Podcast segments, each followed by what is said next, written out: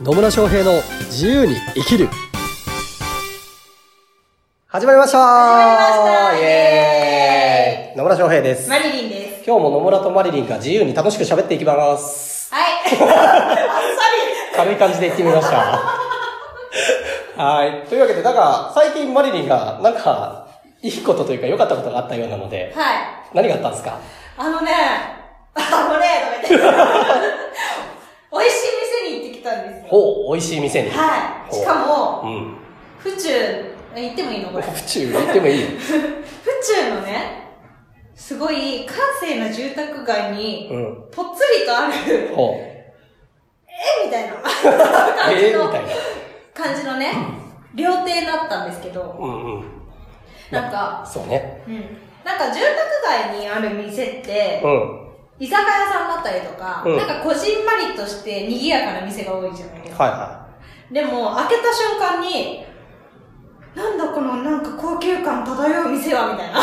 えー、そうね。はい。高級感漂ってますね。うん、すっごい漂ってた。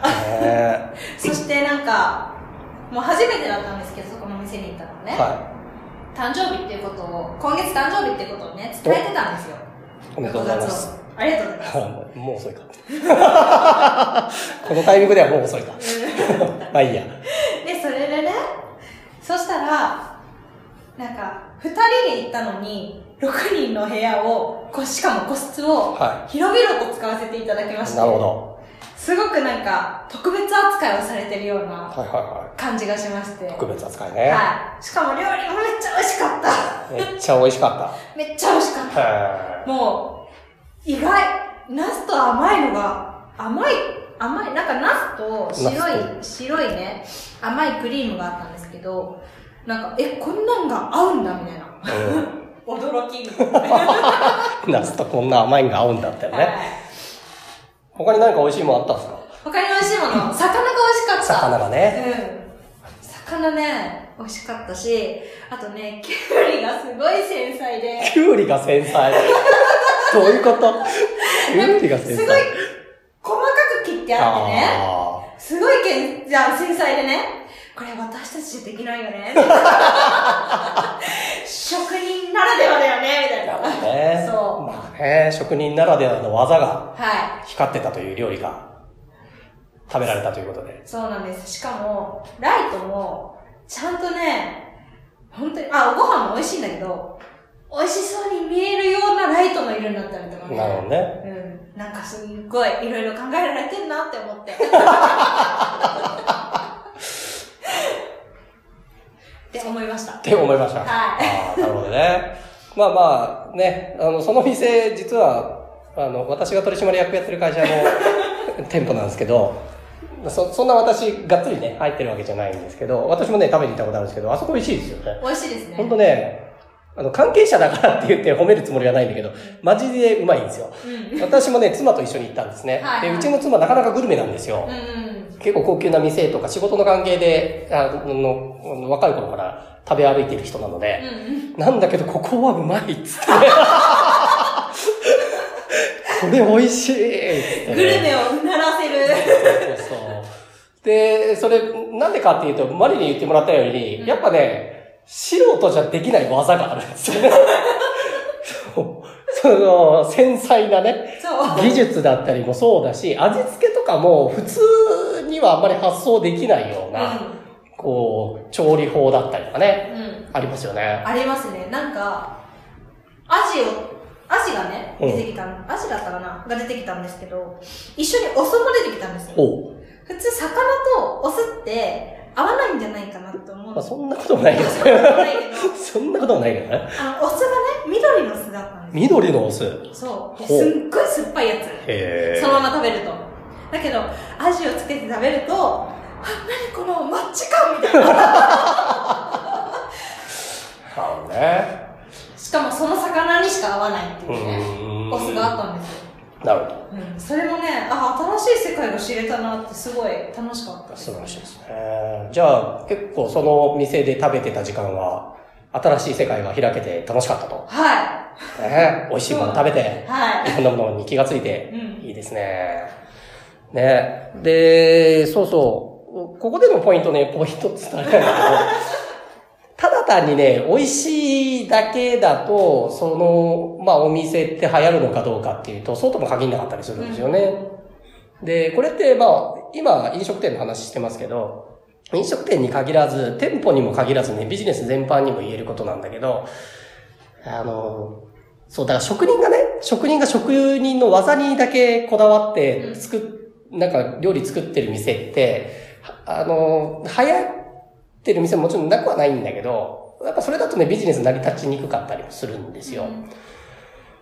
ね、結局来てくれたお客さん、まあ今回だったらマリリンがめっちゃ喜んでくれるわけじゃないですか。うん。で、めっちゃ喜んで多分、なんか Facebook かなんかでもアップしてたんじゃないかな。アップしてましたね。ね、え多分アップしてたんだと思うんですけど、それを、それって、ある意味ね、そこでの、こう、楽しさだったり、あるいは感動だったりが生まれてるからかなと思うんですよね。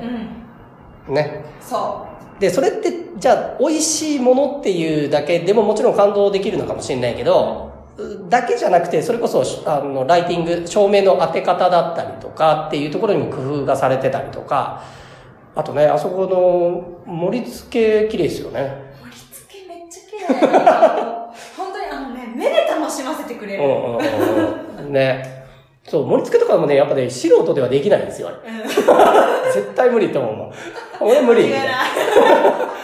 これ無理っつってなるんで、もうそれはやっぱそこのお店に行くからこそ体験できるような、まあ、盛り付けだったりとか、あと、他の店では食べてはことがないような新鮮な味付けだったり、組み合わせだったりっていうところに驚きだったりとか感動だったりとかがあるからこそ、お客さん喜んでくれて、じゃあまた来ようかっていうふうに思ってくれるようになるわけですよね。うん。だってさ、海苔とかをさ、ぜ寒天かなんかで固めてあるやつとかも出てきたんですけど、はなんか、え、こんなことできるんだ。い。そううね。ん。うんすごいと思って。そうそう、そうなんですよ。だから、あの、ここ、要は、お客さんを、に楽しんでもらうとか、お客さんにその空間だったりとか、その時間を楽しんでもらうための工夫がいろいろされてるっていう話なんですよね。うんうん。だから、なんか美味しいもの作ったからもういいでしょっつって、そのね、あの、高級な料理なんだけれど、なんかすげえボロボロの、なんか、あの、床が油でギトギトのところで食べたら果たして美味しいかっつうとね。あんまり美味しくない。ね。うん。ね、街の中華料理屋さんみたいなところでそれ食べてもあんまり美味しくないかもしれないし、まあ別にあの、街のあの中華料理屋さんのその油ギトギト感が逆にいいっていう場合もあるからね。それいい悪いじゃないんだけど、その、そこに来てるお客さんが一番喜んでもらうにはどうしたらいいかっていうのを考えて作られてる店だろうなっていうふうに思いますよ。うん。あの店。そうですね。そうそう。だから本当味が美味しいだけじゃなくて、まあ見た目もそうだし、あと、その店員さんのね、接客とかも結構良かったんじゃないかなと思います。うん。なんか、誕生日だったから、あ、誕生日だったからっていうか、まあ誕生日の月だったから、なんだろう、ね。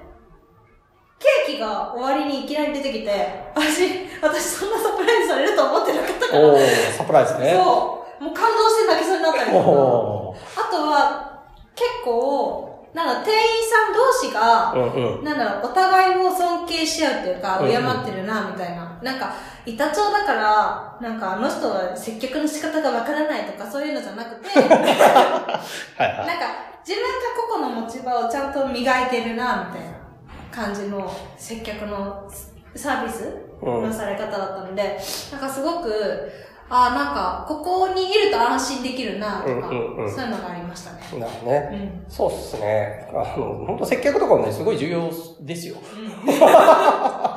そうそうそう。で、だから全体、それはある意味チーム全体でそのお店っていうものを作り上げてたりとか、チーム全体としてお客さんに喜んでもらおうっていうのが徹底されているからこそ、お客さんたちも居心地がいいと思ったり安心できるだったり楽しめる美味しい、また来たいっていう風になっていくわけですよね。うんで、そうするとファンができていってリピーターが増えていくっていうのになっていくわけなので、まあ今ね、飲食店なんで分かりやすいと思うんですけど、まあ他のビジネスも結局そうだっちゅう話ですよ。そうですね。うん。だから、まあ例えばコンサルティングっていう分野だったとしてもね、なんかコンサルの私メソッドがすごいんで、それさえ教え教えてれば大丈夫だろうっつってね。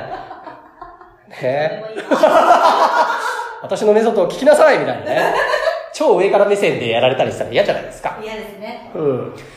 で、結局、そのクライアントさん、まあお客さんとかクライアントさんにとってが求めているものだったりとか、よりこう、良くなるために何ができるのかなっていう発想で、もちろんコンテンツだったりとまあ、あの、料理っていうのはこう、コンサルで言うとコンテンツになってくるけど、コンテンツ磨くことも重要なんだけど、それだけじゃなくて、それをどう見せていくのかっていうのも重要になってくるし、どういうふうに関わっていくのか。まあ、接客サービスと一緒ですよね。うんどういうふうにその人と関係性を築いていったりするのかっていうのも重要だし、で、そこで、あ、なんかい、あの、このコンサル受けてよかったもそうだし、この料理食べてよい、あ、この店に来てよかった。あるいはこの一緒の時間を過ごせてよかった、みたいなのを思ってもらえれば、より深い関係性になっていって、まあ、リピートになっていくっていうのもあれば、紹介が生まれていくっていうのがあったりとかね、していくので、そう、だから、なんかね、料理の、料理の腕とかね、中身自体ではなくて、それを取り囲む見せ方もそうだし、接客もそうだし、全体を通してお客さんのためにやってるかどうかっていうことは、まあ、いろんなビジネスに応用が効くことかなと思います。うん。そうですね。私はそこに気づかずに普通に楽しんであまあまあ、それそう、そう、でもそういうものなんですよ。だから、うん人気のお店ってなんかそういうのがあるんですよ。うん。だ別に、そのお店みたいに、すごい、高級、まあ高級感を出している店だから、あの店はそういうのが合うんだけど、もっとなんか、えっ、と、来てるお客さんと常連さんの、なんか友達みたいな関係っていうのだって別に構わないわけですね。うんそのお店のコンセプトだったりう、んビジネスモデルがそうなんだったら。でもいずれにしろ、その来てくれたお客さんをどう楽しんでもらうかとか、お客さんにどう喜んでもらうか、どう良くなってもらうかっていうのをひ、ね、考えると、いろんな、いろんな面でね、うん改善とか、より良くするところっていうのは生まれてくるかなと思います。はい。はい。まあ、ちなみにね、えー今日お伝えしたお店の名前は、府中にあるアウンというお店なんで、もし興味ある人ね、えーリンク貼っとくんで、行ってみてもらえればなと。まあ、本当に美味しいんでね。で、しかも、リーズナブルです。はい。本当に。はなんでね、私もちょっとしばらく行ってないんで、そろそろ行こうかなと思います。い。はい。というわけで、今日も最後までお聞きいただきありがとうございました。ありがとうございました。またね、えー疑問、質問などありましたら、コメントとかメッセージいただければと思います。それではまた次回お会いしましょう。さようなら。